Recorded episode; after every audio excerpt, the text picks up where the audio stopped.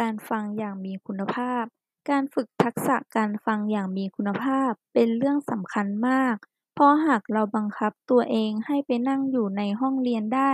แต่ใจเรากลับไม่อยู่กับเนื้อหา ก็ไม่มีประโยชน์อะไรเลย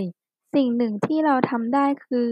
การอ่านหนังสือเรียนหรือเอกสารแจกให้มากที่สุด ก่อนเดินเข้าห้องเรียนในแต่ละครั้ง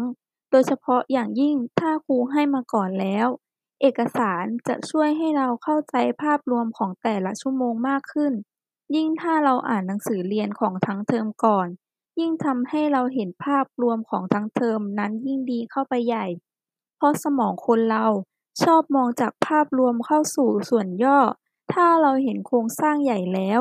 การนำเอารายละเอียดปีกย่อยมาค่อยๆใส่ลงไป จะทำให้เราเข้าใจและจำได้ดีขึ้นอีกมาก